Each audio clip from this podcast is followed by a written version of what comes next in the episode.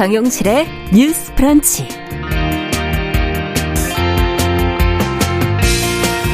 안녕하십니까 정용실입니다. 지난주에 내린 폭우로 이 도로와 주택 곳곳이 침수가 되고 시설물이 붕괴된 곳이 있지요. 어, 동작구의 한 아파트에서는 옹벽이 무너져 내려 이 그 책임 소재를 놓고 지금 혼란이 벌어지고 있다고 하는데요. 이번에는 구청이 국가 예산을 받아서 안전 조치를 하게 됐지만 비슷한 일이 지금 반복될 수도 있고 또 갈등의 소지가 지금 남아 있어서 관리의 문제를 이번에 좀 정리하고 갈 필요가 있어 보입니다. 자, 법적으로 어떻게 정리하는 게 좋을지 저희가 같이 고민해 보겠습니다. 네, 지난주 폭우에 이어서 이번 주도 지금 비가 많이 올 거라는 예상이 나오고 있습니다. 중부지방부터 비구름이 아래로 이동할 것이라고 하는데요. 자, 이렇게 계속되는 많은 비, 기후변화와 밀접한 관련이 있다고 하죠. 그 내용과 함께 당분간의 날씨 전망까지 전문가와 어, 이야기 나눠보도록 하겠습니다. 자, 8월 15일 월요일 정용실의 뉴스 브런치 문을 엽니다.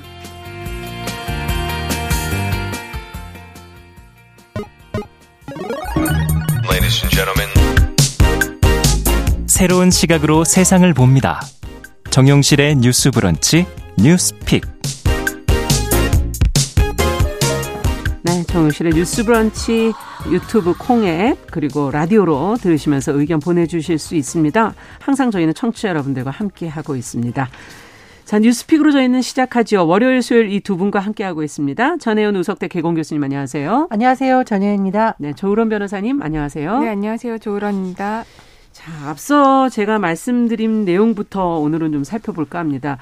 어, 이번 폭우에 정말 많은 국민들이 노력을 하셨지만 그럼에도 불구하고 참 힘든 그 곳들이 참 많았어요. 특히 기록적 폭우로 동작구 한 아파트 옹벽이 지금 무너졌는데 책임 소재를 놓고 지금 말이 많습니다.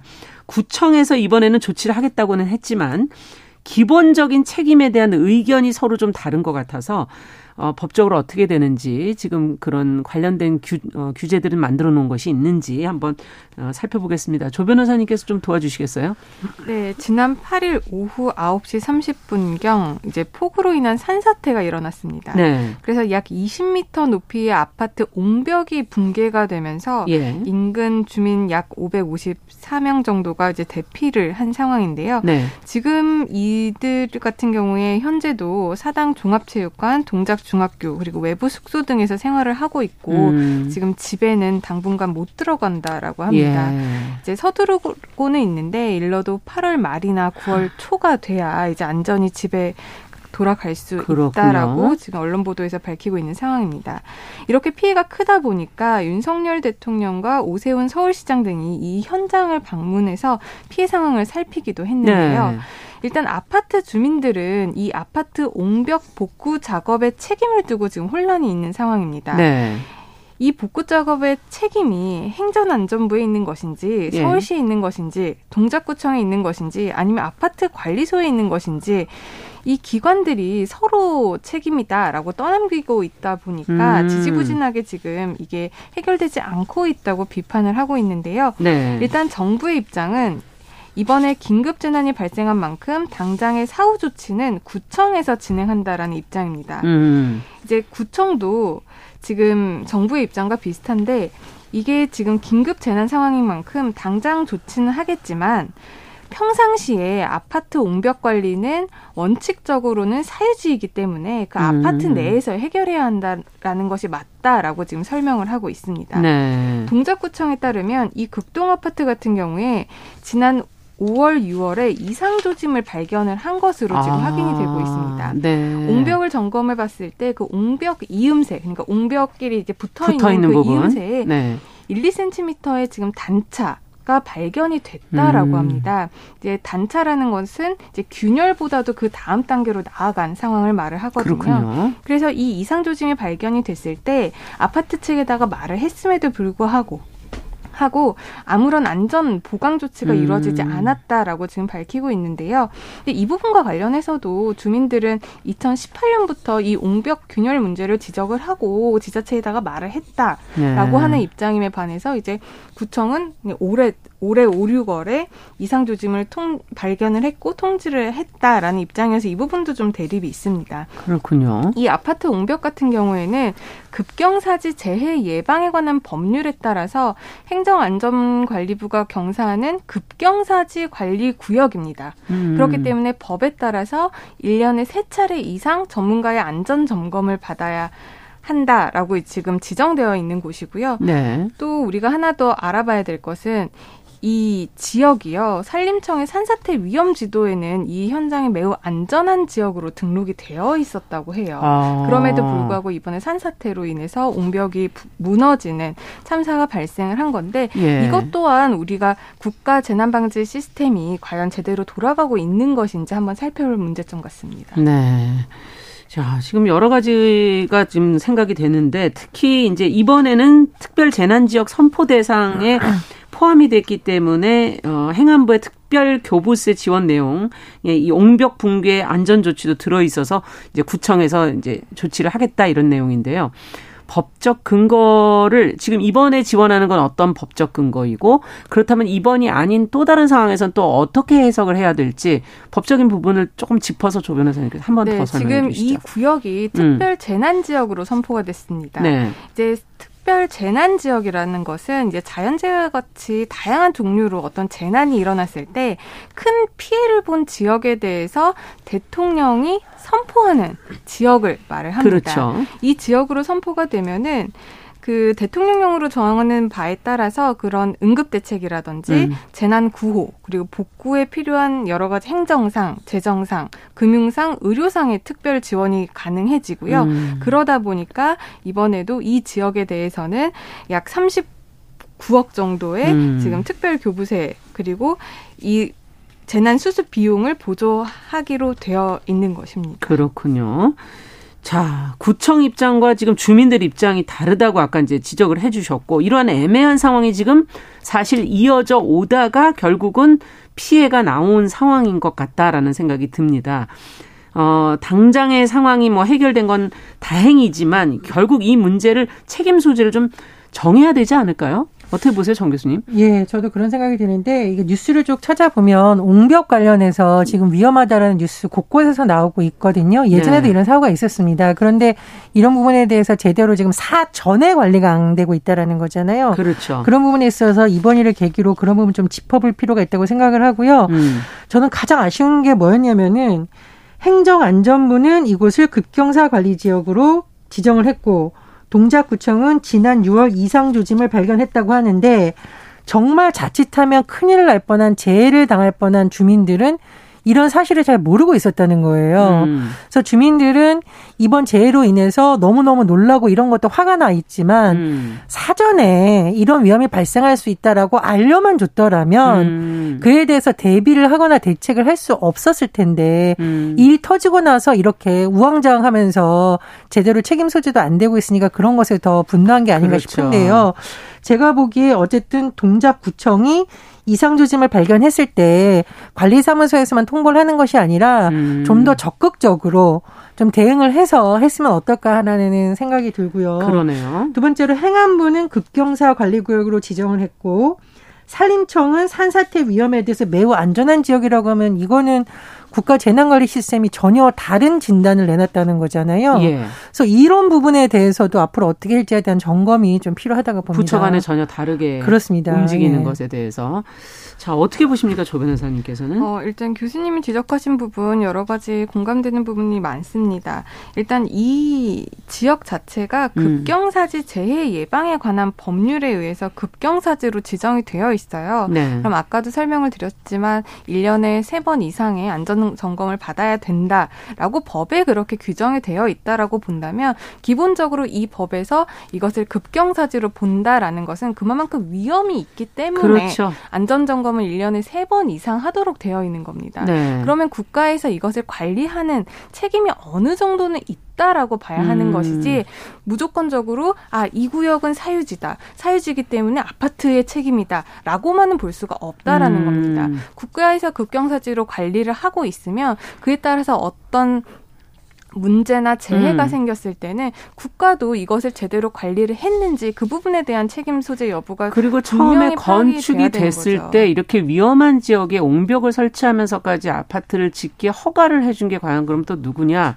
이렇게 또 책임 소재는 더 들어갈 수는 없는 건가요? 어, 근데 이게 옹벽을 세운다라는 것은 거기에 이제 산사태라든지 산과 인접해 있기 때문에 여러 음. 가지 재해가 발생할 것을 대비를 해서 아, 옹벽을 아, 세운 거기 때문에 예. 그 옹벽의 뭐 구조라든지 아. 옹벽이 충분히 그 역할을 할 수 있었는가 그 부분 관련해서는 뭐 구청이 제대로 판단을 했는지 이 부분은 그렇죠. 다툴 수 있을 건데 단순히 그 지역에 허가를 내줬다라는 것이 어떤 무조건적인 책임을 져야 된다라고는 볼 수가 볼 없을 없군요. 것 같고요. 네. 일단 이렇게 급경사지로 관리를 한다라는 것 자체가 음. 국가가 어느 정도 관심을 가지고 그 주변이 음. 어떤 산사태라든지 붕괴 위험으로부터 주민들을 보호해야 한다라는 그렇죠. 하나의 보호 의무를 국가가 국민들로부터 진다라고 볼 수 있기 때문에 음. 이 부분은 어느 정도는 국가의 책임이 있다라고 볼 수밖에 없을 것 같습니다. 네. 그 그것을 또 국민에게 제대로 알릴 의무도 있지 않냐 하고 지금 정 교수님께서 얘기해 주신 건데요.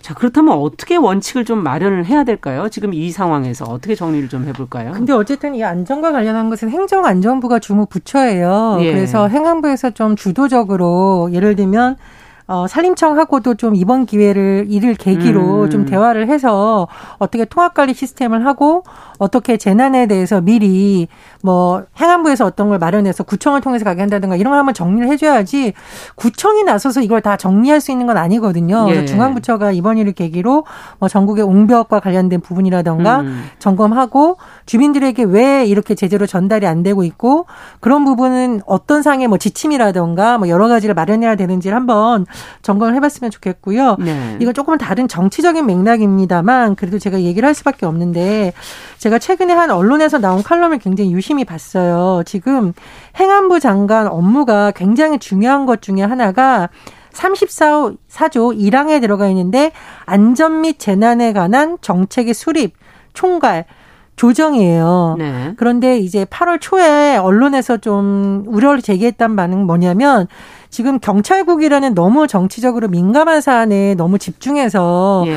장관이 지금 안전대책이라던가 지역균형 발전에 혹시 너무 역량이 분산되는 건 아니냐는 우려가 제기된 바 있습니다. 음. 지금 뭐 싱크홀 났을 때도 행안부 차원의 대책이 좀 아쉽다라는 지적이 나온 적이 있거든요. 그래서 네. 좀이 안전 문제에 있어서 행안부가 조금 더 주도권을 갖고 역량을 기울였으면 하는 방안이고요. 17일이 윤석열 대통령 취임 백일 이제 기자회견이 예정되어 있습니다. 네. 그런데 저는 뭐 다 중요하지만 우리가 사실 안전 관리가 소홀한 것으로 인해서 아 우리가 정말 선진국이냐 후진국이냐라는 많은 그렇죠. 아픈 일을 최근에 많이 겪었잖아요. 예.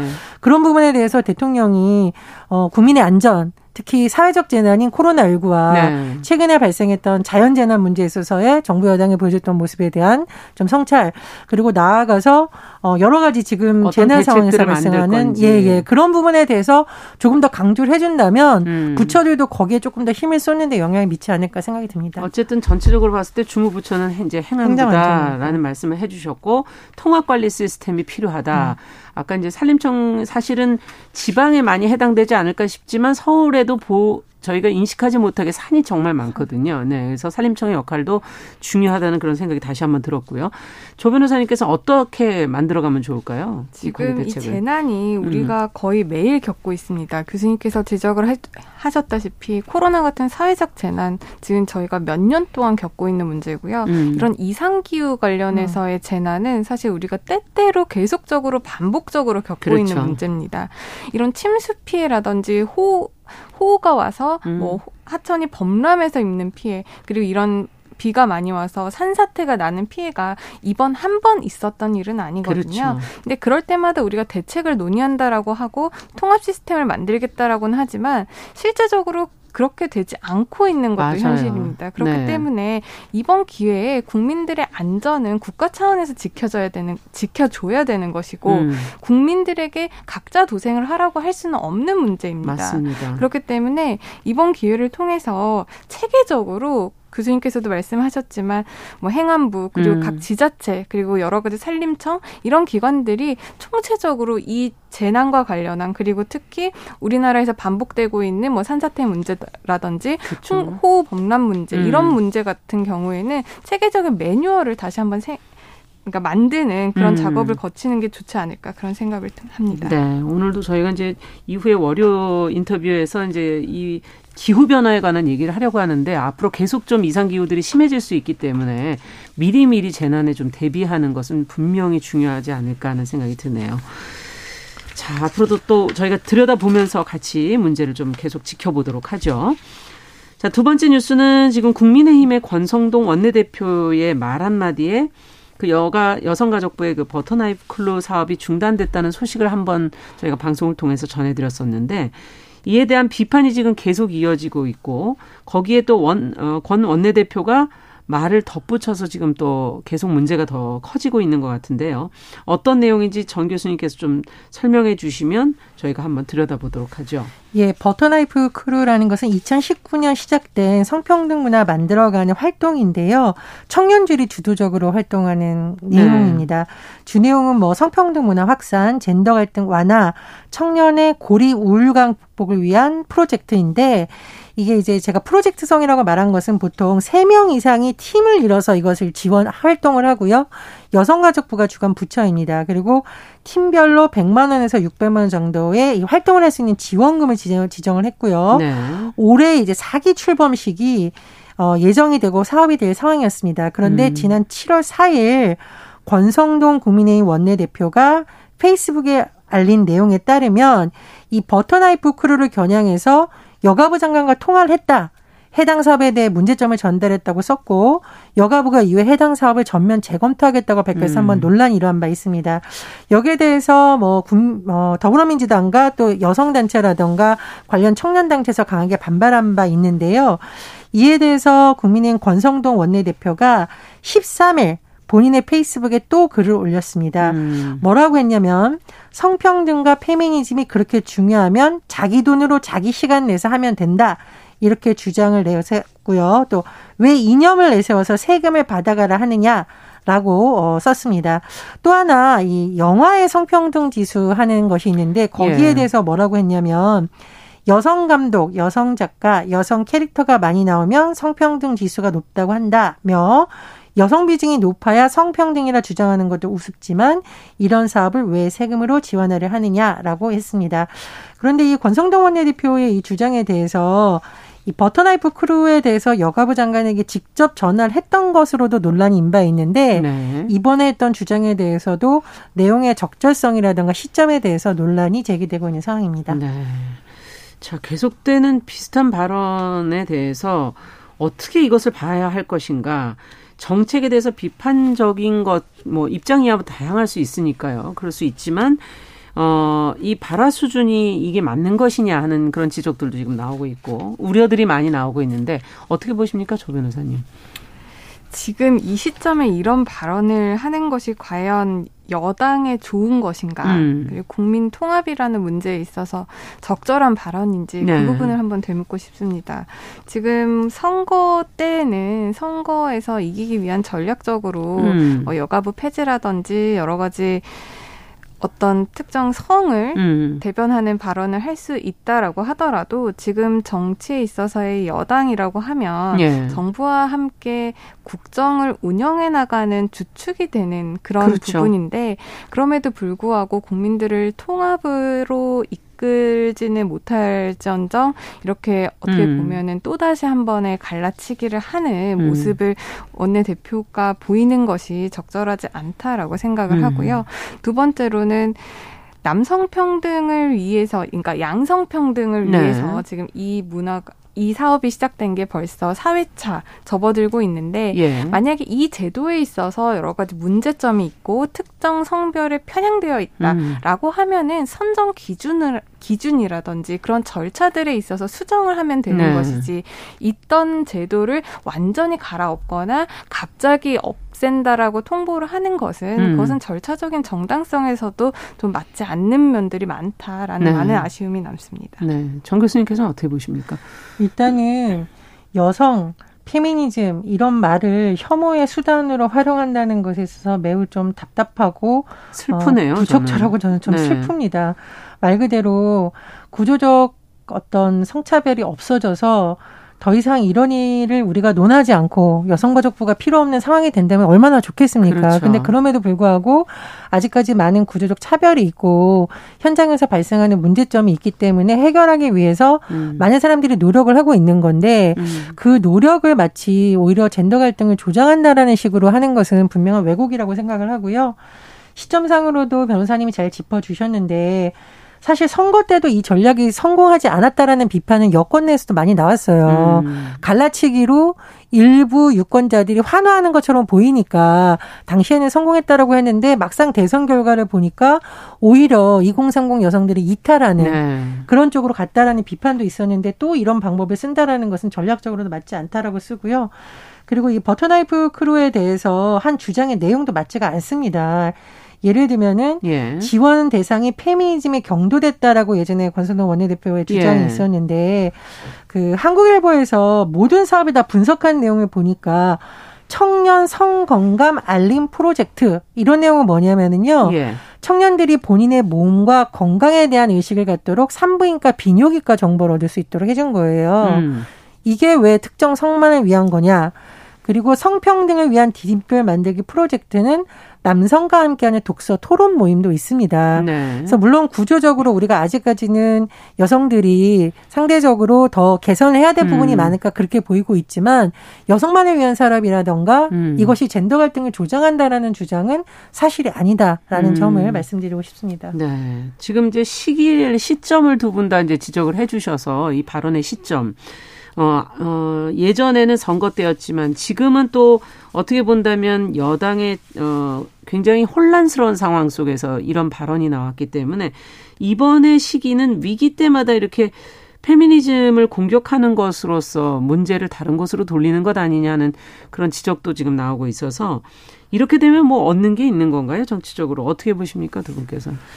그러니까 최근에 음. 이준석 대표가 그 기자회견 하면서 윤석열 대통령과 이른바 윤핵관에 네. 대해서 음. 굉장히 날카롭게 비판을 했고 또 일부 젊은 청년 당원들이 이준석 대표와 같이 움직이면서 약간 음. 여당이 내홍에 빠지는 그리고 그렇죠. 이른바 윤핵관으로 불리는 이들이 상대적으로 좀 젊은 당원들이 모여있는 집단에서 비판을 받고 있는 상황입니다. 음. 그런데 왜 이 시점에서 이게 나왔을까? 제가 보기에는 나름 이 청년층이 이탈하는 것을 좀 막으려 한다던가 음. 아니면 좀 물타기 하는 게 아닐까 이런 의혹이 있는데요. 변호사님이 너무 잘 지적을 해 두셨듯이 집권 여당의 원내대표가 지금 해결해야 될 과제가 너무나 많거든요. 네. 대통령과 함께 국민통합을 주도해 나가도 모자랄 시점에 물타기 수단이라던가 정치적으로 비판받을 것을 피해가기 위해서 혹시 이런 이슈를 꺼내는 게 아니라 매우 아쉽고요.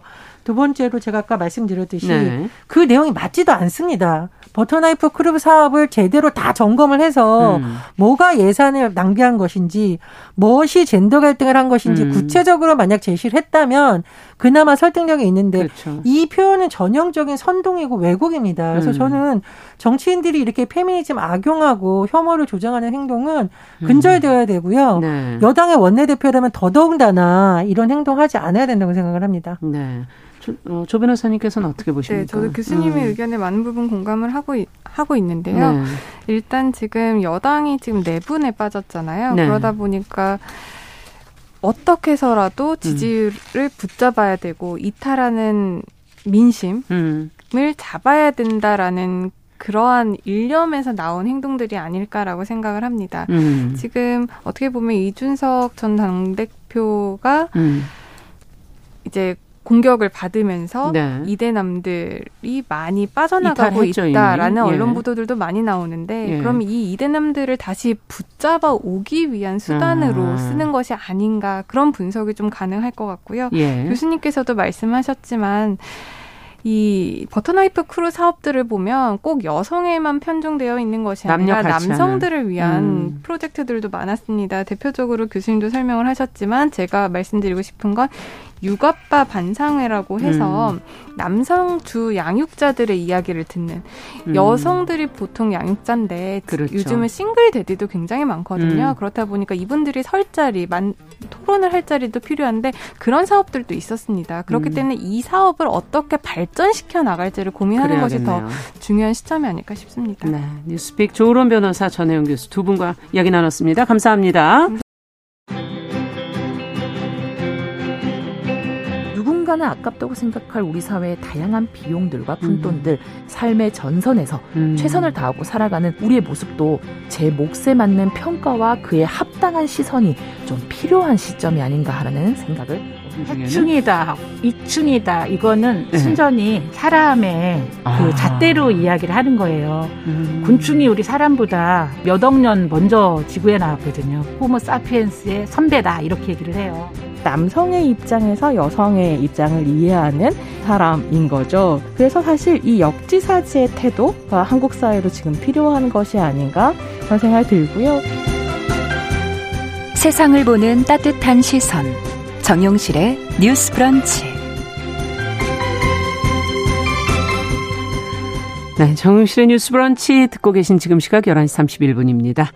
월요일에는 저희가 한 가지 이슈를 좀 깊게 들여다보고 있습니다. 월요 인터뷰. 어, 지난주부터 아무래도 비와 관련된 얘기를 계속 하게 되네요. 어, 그친 줄 알았던 비가 지금 이번 주에 또 많이 내린다는 소식이 있어서 또 걱정스럽기도 하고요. 자, 이렇게 자주 많은 비가 내리는 원인이 기후변화에 있다고 전문가들은 지금 입을 모으고 있습니다. 아, 그래서 오늘 저희가 방기성 K웨더 센터장을 연결해서 당분간의 날씨 전망과 더불어서 최근에 나타난 이 기상 이변, 기후 변화와의 연관성에 대해서도 조금 어, 살펴보도록 하겠습니다. 안녕하십니까, 반 센터장님. 네, 안녕하세요. 네. 이번 주 날씨 얘기부터 시작해 볼까요? 어떻게 되나요? 오늘까지가 지금 연휴인데 뭐 중부지방 중심으로 비가 온다는 지금 소식이 있거든요. 어떻게 되는 겁니까? 근데 오늘은 북한에서 정체 전선이 남하면서 늦은 오후죠. 어, 서울 같은 경우는 한 18시 정도 같은데요. 수도권, 강원도, 충청권 이 지역부터 비가 시작돼서 밤 늦게는 전북, 경북, 북부, 그다음에 내일 새벽에는 그 밖에 남부지방 제주도로 비가 확대됩니다. 네. 이번 비는 이제 비 내리는 시간이 짧습니다.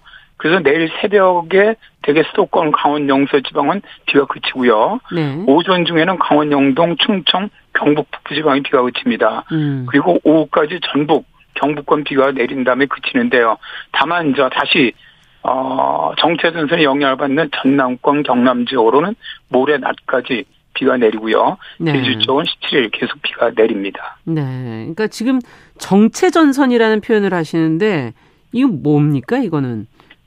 정체 전선은 저 말 그대로 거의 이동하지 않고 예. 일정한 자리에 머물러 있거나 움직여도 아주 매우 느리게 움직이는 전선을 말하죠. 네. 대기 양쪽 기단이 이제 세력이 서로 평형을 이룰 때 생기고요. 아. 전선이 남북으로보다는 동서로 아주 길게 만들어집니다. 네. 주로 이제 이번처럼 차가운 기단과 온다는 기단의 세력이 아주 비슷할 경우에 만들어지는데요. 네. 일정한 자리에 머물러 있다고 하더라도 전혀 움직이지 않는 건 아닙니다. 음. 어, 다만 이제 기상현상이 한 지역에 여러 날 동안 지속적으로 나타나고요. 네. 어떨 때는 한냉 전선의 형태로 어떨 때는 온난전선의 성질을 나타내는데 자 이제 이번 같은 경우는 이제 북한에서 만주 지역 쪽으로 한 이틀 정도 정체를 했거든요. 네. 그래서 이제 정체 전선이라고 부르는 것이고요.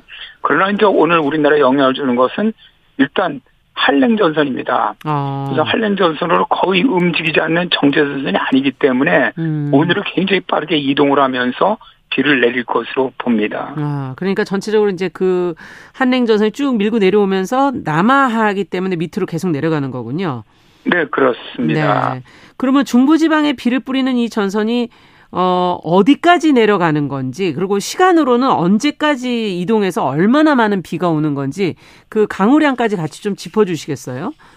어, 지난주에는 이제 전형적인 정체전선이었죠. 네. 그래서 8일 과 이런 수도권 쪽에 위치해 있었고, 10일, 11일, 12, 13일은 주로 충청 지역에 위치하면서 아주 많은 비를 내렸는데요. 네.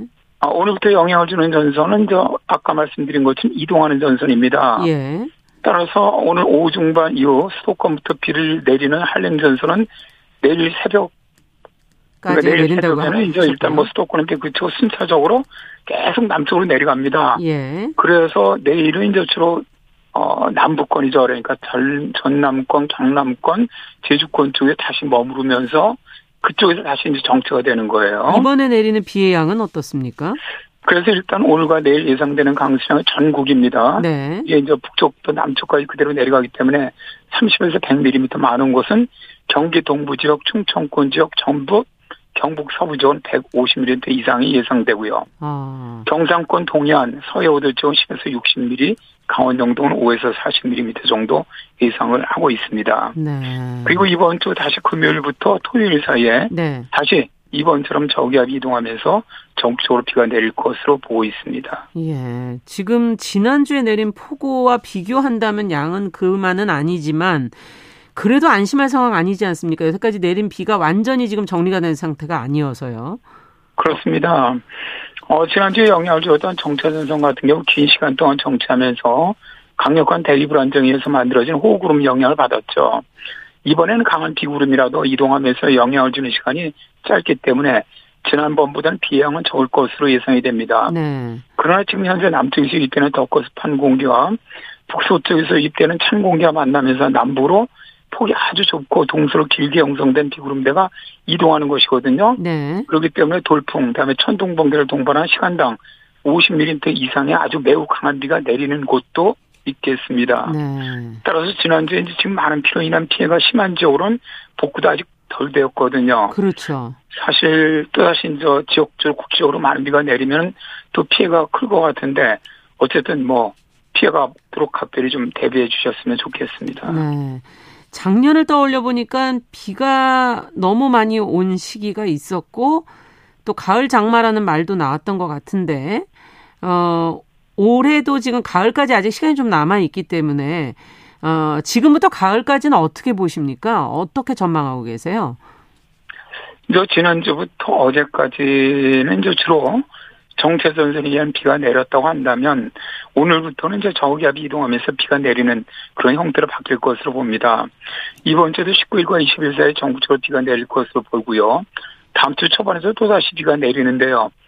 지난주에서 어제처럼 이제 기록적인 비가 쏟아질 가능성은 적습니다. 네. 그러나 오늘처럼 국지적으로 시간당 50mm 이상의 호우가 발생할 가능성은 항상 있을 것으로 보고 있습니다. 음. 이제 오늘이 말복인데요. 예, 예. 우리나라 여름 더위는 이제 말복이 지나면 약간 꺾입니다. 맞아요. 예. 그런데 현재 기압계 흐름으로 본다면 중부 지방으로 뭐 비가 오지 않는 날에는 30도 이상으로 기온이 오르더라도 음. 이제 앞으로 시간이 지날수록 기온은 점차 내려갈 것으로 보고 있고요. 네. 다만 남부 지방으로 8월 말까지는 폭염이 계속될 것이다. 이렇게 예상하고 있습니다. 네. 올 겨울은 올 가을은 일단 계절 예보를 보면은 평년보다는 기온은 다소 높을 것으로 보고 있어요. 네. 그러나 이제 비는 평년보다는 평년과 좀 거의 비슷한 정도 내리지 않겠나 음. 그렇게 예상을 합니다. 네. 이렇게 비가 많이 오게 되는 이유가 기후 변화 때문이다 이런 지적들이 지금 나오고 있는데 어, 기후 변화로 어떤 것이 어떻게 달라졌기에 이렇게 예상치 못한 기상 현상이 계속 나타나는 건지 연관성을 좀 설명해 주신다면요. 어, 지난주에 이제 기상청장이 한 언론 인터뷰에서 어, 관악구에 시간당 141mm가 내린 것은 이건 기후변화가 아니라면 절대로 설명할 수 없다. 음. 라고 하는 인터뷰를 제가 좀 봤는데요. 네. 저도 이제 기상예보관 생활을 꽤 오래 해왔는데, 음. 제가 보면 거의 한 2010년대 이후부터인 것 같아요. 네. 이때부터 이제 기상 이변이 지금 많이 발생을 하고 있습니다. 예. 이것은 이제 기후 변화로 인해서 전체적으로 기온이 상승하게 되면은 대기 중에 함유되는 수증기량이 증가하기 때문에 강수량은 증가할 수밖에 없고요. 음. 자 이제 문제는 기후 변화로 인해서 강수량은 평균적으로 증가하는 추세에 있습니다. 평균은. 네. 근데 급격한 강수량 변화가 발생한다는 거예요. 그러니까 이게 뭐냐면 네. 엄청난 폭우가 낼 수도 있고 반대로 극심한 가뭄이 올 수 있다는 것이 기후변화의 특징이라는 겁니다. 어, 극단적이군요. 네, 그런데 예를 들어 작년 서유럽에 천년 만에 폭우가 음. 내리면서 아주 큰 피해를 입었거든요. 네. 근데 지금 올해는 정반대로 아주 극심한 폭염, 음. 가뭄 피해를 입고 있단 말입니다. 근데 이러다 보니까 최근에 그 유엔 정부간 기후위원회 6차 보고서 혹은 우리나라 기상청과 아시아 태평양 경제 협력 기후센터 연구 보고서를 보면은 네. 이게 기후 변화로 인해서 앞으로 더 극심한 호우 발생 가능성 높아지고 있다. 음. 이게 기후 변화로 인한 것이라는 거죠. 네. 그래서 당장 내년에는 정말 우리가 지금 겪지 못한 어떻게 보면 엄청난 호우가 이제 앞으로 내릴 수도 있다. 음. 이런 겁니다. 네. 지난주에 그 중부지방에 폭우가 그렇게 내릴 때 남쪽에서는 가뭄이었지 않습니까? 너무 더워서들 힘들어 하셨는데 지금 이런 상황이 바로 말씀해 주신 극단적인 그런 기, 상 이변이라는 기후 변화의 어떤 한 현상이 아닐까 하는 생각도 드네요. 이런 네, 날씨가 계속 뭐 앞으로 우리 한반도의 날씨가 이렇게 되겠네요. 그러면 걱정스러운 지난, 여러 가지. 네네. 지난주 초반에 이례적으로 아주 매우 강한 한기가 상층부터 하층까지 남쪽으로 내려왔죠. 음. 그런데 이제 남쪽으로는 북태평양 고기에 버텼거든요. 네. 그래서 이 두 고기압설이 중부지방 상공에서 아주 팽팽하게 서로 세력 다툼을 했습니다. 예. 그러다 보니까 이제 앞에서 말한 것처럼 정체 전선이 만들어진 것이고요. 예. 그런데 이제 당시에 남쪽과 북쪽 고기압의 기온 차이가 굉장히 컸습니다. 그러다 음. 보니까 비 오는 구역의 폭이 굉장히 좁아진 거예요. 음. 그러면 강한 대기 불안정이 만들어지면서 그 지역으로 호우가 내렸죠. 네. 그렇기 때문에 저 정체전선이 만들어졌던 중부지방 호우가 내렸지만 남부지방 북태평양 고기압이 영향을 받았거든요. 네. 때문에 그때 계속 폭염이었던 거고 뭐 오늘도 지금 뭐 남부지방 다 폭염지구가 발령돼 있거든요. 네. 그 이렇게 보면 아주 작은 나라인데도 불구하고. 기후 변화가 아주 극단의 기후 현상을 갖다 보이고 있고 또 이러한 것들이 앞으로는 더 극심해질 가능성이 높다는 것이죠. 네. 앞으로는 날씨를 또 예상하시기도 참 힘들지 않을까. 그리고 또 날씨 기상에 의한 영향이 국민에게 너무 크지 않은가 그런 생각도 들기도 하네요. 앞으로도 저희가 어, 이 날씨에 관한 것 계속 좀 잘 전해주시기 바랍니다. 말씀 잘 네. 들었습니다. 네, 고맙습니다. 네, 월요 인터뷰, 어, 지금까지 날씨 전망, 어, 기후 변화와 기후 이상 이변에 대한 이야기 반기성 K웨더 센터장에게 들어봤습니다.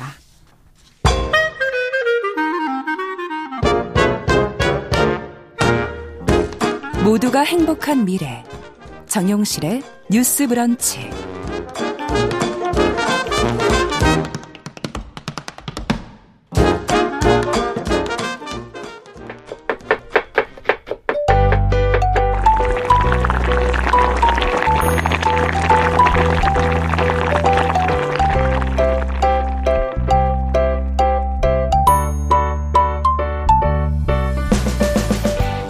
건강한 식탁 시간입니다. 음식과 식문화에 관한 이야기 정보 또 재밌게 전해드리고 있습니다. 오늘도 홍신의 요리연구가 잘해주셨습니다. 어서 오십시오. 네, 안녕하세요. 자, 이제 여름 휴가도 마무리돼 가는데 귀로 떠나는 음식 기행 오늘이 그렇죠. 마지막 시간이에요. 네, 어 가까운 데로 이제 마지막을 하고 있었는데 그러니까요. 대미를 장식하고 있었는데 응. 오늘은 아무래도 그러니까 경기도 지난번에 약간 다 못했어요. 네, 수원이랑 이런 데 갔다 왔거든요. 네. 근데 이제 그렇게 해서 마무리를 했었어요. 그 왕갈비가 남쪽에 있으면 보면 음. 되게 유명한 갈비가 또 있잖아요 경기도에 네. 이동갈비 포천 그쵸 네. 포천에 가면 솔직히 말해서 먹을 게 되게 많아요 닭백숙도 잘하는 집이 있고 어. 여기는 뭐 장어집도 참 맛있는 데가 있고 왜 그렇죠 여기는 뭐 이렇게 많죠 송어 양식을 하는 곳도 있어서 뭐 어. 뭐 그런 것도 참 희한하게 이쪽이 어, 어떻게 보면 남쪽보다는 발달이 조금 덜 된 곳이면서 그렇죠. 양식이라든지 자연이 조금 더 많이 아.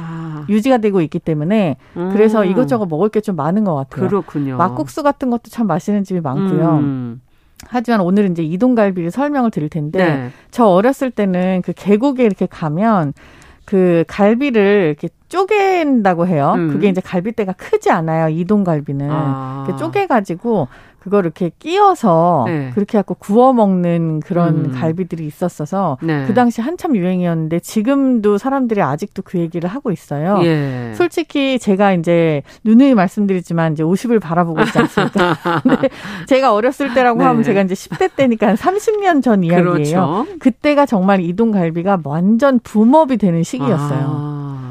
그때를 기점으로 해갖고 지금까지 음. 유명세를 이어져 오고 있는 거고 그렇죠. 이동갈비가 유명한 이유가 맛있어서도 있지만 양이 푸짐하고요. 음. 그 당시에도 항상 가면 많이 준다 이런 얘기예요. 그렇죠. 양이 푸짐한 어. 이유가 대를 쪼개요. 그러니까 아. 이게 한 대에서 나올 수 있는, 수 있는 거를 그쵸 한대 1인분 이렇게 안 주고 그냥 그걸 쪼개 갖고 한 어. 대여섯 개를 1인분으로 이렇게 어. 주는데 양이 그래서 많아 보이고 그렇죠. 양념도 특별히 굉장히 달고 맛있고 맞아요. 그리고 이제 군부대가 있어서 여기가 사실 유명해진 건데 아. 그 양만이 장병들을 위해서 그랬겠네요. 많이 네. 안줄 수가 없는 그러니까 지역이네요. 수북히 쌓아주는 거를 어. 우리도 일반인들도 혜택을 누린다. 그렇죠. 그래갖고 이제 그 뭐 강가에 막 계곡에 이렇게 펼치고 음, 음. 그렇게 해갖고 식당들이 우후죽순 생겨나면서 이동갈비가 인기가 엄청 많아졌죠. 네, 정말 왕갈비하고는 그런 면에서 완전히 다른 다르죠. 거군요. 네. 네.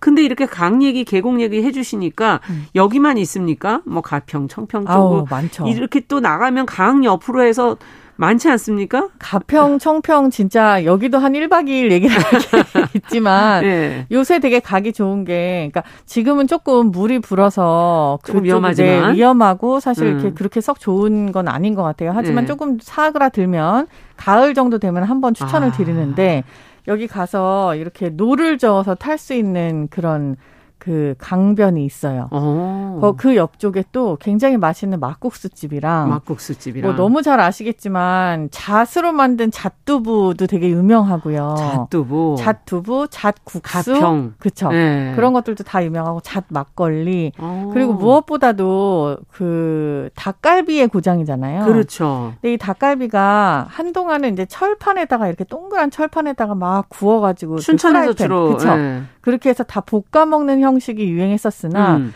지금은 원조라고 할 수 있는 숯불 닭갈비가 되게 유행을 해요. 숯불 닭갈비가 무슨 차이예요, 그러면? 숯불 닭갈비라고 하면 우리가 진짜로 그냥 소고기 돼지갈비 구워 먹는 것처럼 숯 아~ 위에다가 판을 깔아 갖고 이렇게 앞뒤로 뒤집어 가면서 먹는 건데 그러려면 양념이 너무 많이 돼 있으면은 뚝뚝 떨어지잖아요. 그렇죠. 그리고 고기를 살짝 조금 작게 썰어서 아~ 그거를 굉장히 잘 굽는 게 기술이에요. 근데 음~ 통으로 굽는다 하더라도 애벌구이를 해서 주면 우리가 거기서 재벌을 해서 먹는 그런 방식 집들도 있어요. 어. 그래서 이렇게 숯불 닭갈비들이 굉장히 유행이어서 이쪽에 가시면은 한번 꼭 드셔보시기를. 네. 그리고 여기가 양조장이 되게 많아요.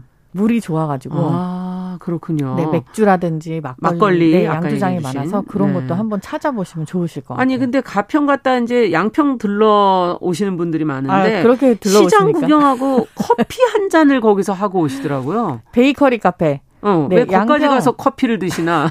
여기가 베이커리 카페의 전성기를 맞았어요, 진짜. 그렇게 많나요? 많아요. 이, 어, 음. 서종면 문호리라고 들어보셨죠? 예. 근데 그쪽에 보면은 왜 장도 서고 예. 굉장히 예쁜 강가에 고급 주택단지도 있고 어. 뭔가 좀 한국의 어, 다른 이색적인 네, 분위기가. 이색적인 네. 그런 그런 곳이에요. 근데 이쪽에도 베이커리 카페들이 많이 있고 그러니까 빵을 카페들. 잘 만드는 사람들 크고 작고 여러 군데가 있어요. 어. 근데 대형 카페들이 이렇게 강변을 중심으로 해서 어. 서울에서는 사실 이 정도 평수에 이런 정도의 기물에 네. 이런 뷰에 이런 걸할 수가 없잖아요. 네. 한강에다 이런 걸 하려면 정말 몇십억이 들잖아요. 아, 할 수가 없죠. 그렇죠. 근데 요거를 조금 적은 투자 비용으로 아. 사람들이 어차피 이쪽에 놀러 오면은 찾아오게끔 만드는 굉장히 매력적인 음. 장소를 만든 곳이 많아요. 그렇군요. 그래서 이쪽에 가시면은 이제 빵도 특화가 돼 있는 데가 있어요. 뭐 어느 곳은 크루아상을 잘하고 아. 어느 곳은 롤케이크를 잘하고 음. 뭐 어느 곳은 마들렌을 잘하고 해서 그런 것들도 찾아 골라 드셔야 되는군요. 네, 찾아다니면서 커피랑 같이 음. 즐기는 그리고 뷰 맛집들이 많죠. 뷰가 뷰 굉장히 좋은. 네. 이런 게 언제부터 이렇게 유행을 한 건가요, 도대체? 최근이에요. 그러니까 최근이에요. 어떻게 보면은 서울 안에서 그러니까 한옥을 개조해 갖고 만드는 그런 아. 빵집들도 있고 예. 또 이렇게 뭐 궁 옆에 시내 뷰가 좋은 곳에 네 예. 그런 빵집들도 있었으나 맞아요. 빵을 팔아서 사실 수지 타산이 맞기가 굉장히 쉽지가 않잖아요. 저도 그래서 그거 어떻게 유지하시나. 그렇죠. 네, 정말 어마어마하게 팔아야 음. 거예요. 계속 팔아야 그렇죠. 될 텐데. 근데 이제 이런 정도의 어떻게 보면 스펙을 음. 그거를 조금 교회로 가지고 나가면 실현이 가능하니까 아. 이게 최근에 한 5, 6년 사이에 굉장히 많이 생겼어요. 음. 그리고 특히 한옥 카페 같은 경우는 왜 이렇게 약간 교회로 나가면 버려진 한옥도 많고 그쵸. 학교도 버려진 폐교들이 좀 있고. 있잖아요. 네. 이런 것들을 조금 재산이 있으신 분들이 아. 인수를 해서 이거를 베이커리 카페나 아니면 카페나 어. 식당으로 개조를 하는 경우들이 꽤 생겨났는데 이게 되게 분위기가 되게 좋아지는 거예요. 음. 손님들도 가면 편안하고 그쵸. 평수가 넓고 서울에서 먹는 것처럼 다닥다닥 붙지 않아도, 않아도 되고, 되고. 또 음. 공간도 되게 여러 군데여서 아. 그런 데서 먹는 맛이 또 있잖아요. 예. 애들도 뛰어놀 수 있고 약간 이런 식으로 해서 쉬러 네, 가시는 거군요. 호응을 많이 얻는 것 같아요. 뷰도 보고. 네. 아니 근데 지금 경기권에서 저희가 인천 얘기를 안 한 것 같은데 아. 인천하면 뭐 바다도 있고 갈 곳도 많지만 딴 거보다 차이나타운. 그렇죠. 차이나타운 때문에 인천에 예. 가시는 경우들이 좀 있어요.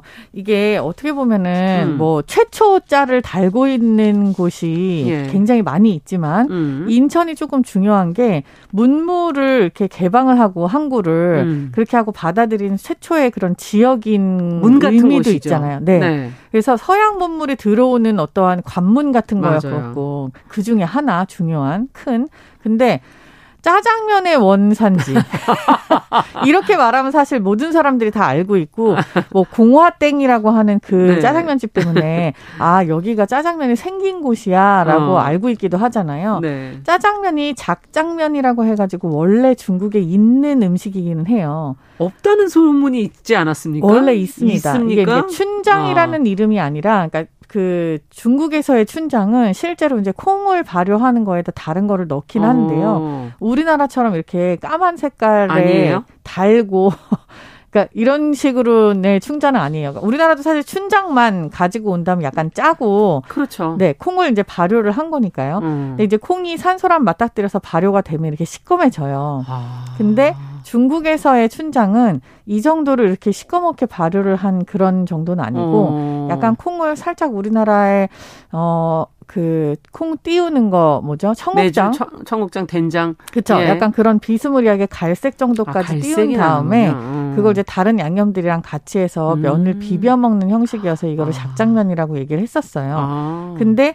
이게 이제 문물을 중국 사람들이 들어오면서 인천으로 개방을 네. 한 이후에 거기에 있는 한국 요리사들 그리고 청에서 온 요리사들이 같이 섞여서 네. 요리를 하면서 요게 약간 한국식 입맛으로 변한 거예요. 아. 그것도 막 처음부터 이렇게 지금 형식의 막 까만색 막 비벼갖고 볶아갖고 막 이렇게 한 게 아니고 약간 갈색의 음. 그런 비빔국수 같은 음. 짜장면이었어서 네. 이 인천 차이나타운에 가면은 100년 된 짜장면이다라고 음. 해갖고 파는 하얀 짜장면을 팔아요. 아, 들어본 그게, 것 같아요. 그게 이제 그때 처음에 먹었었던 그 짜장면에 가까운 아, 형태인 거죠. 그렇군요. 그래서 그 짜장면을 드시러 가시는 분들도 있는데 네. 생각 외로 어, 굉장히 담백하다 못해 아 이게 무슨 맛이지 싶은 그냥 허여멀건한 네. 약간 처음에 사람들이 평양냉면 먹었을 때 슴슴해서 그렇죠. 너무 슴슴해서 네. 왜 설거지 국물 같은 색깔인데 맛이 없다 이렇게 얘기한 것처럼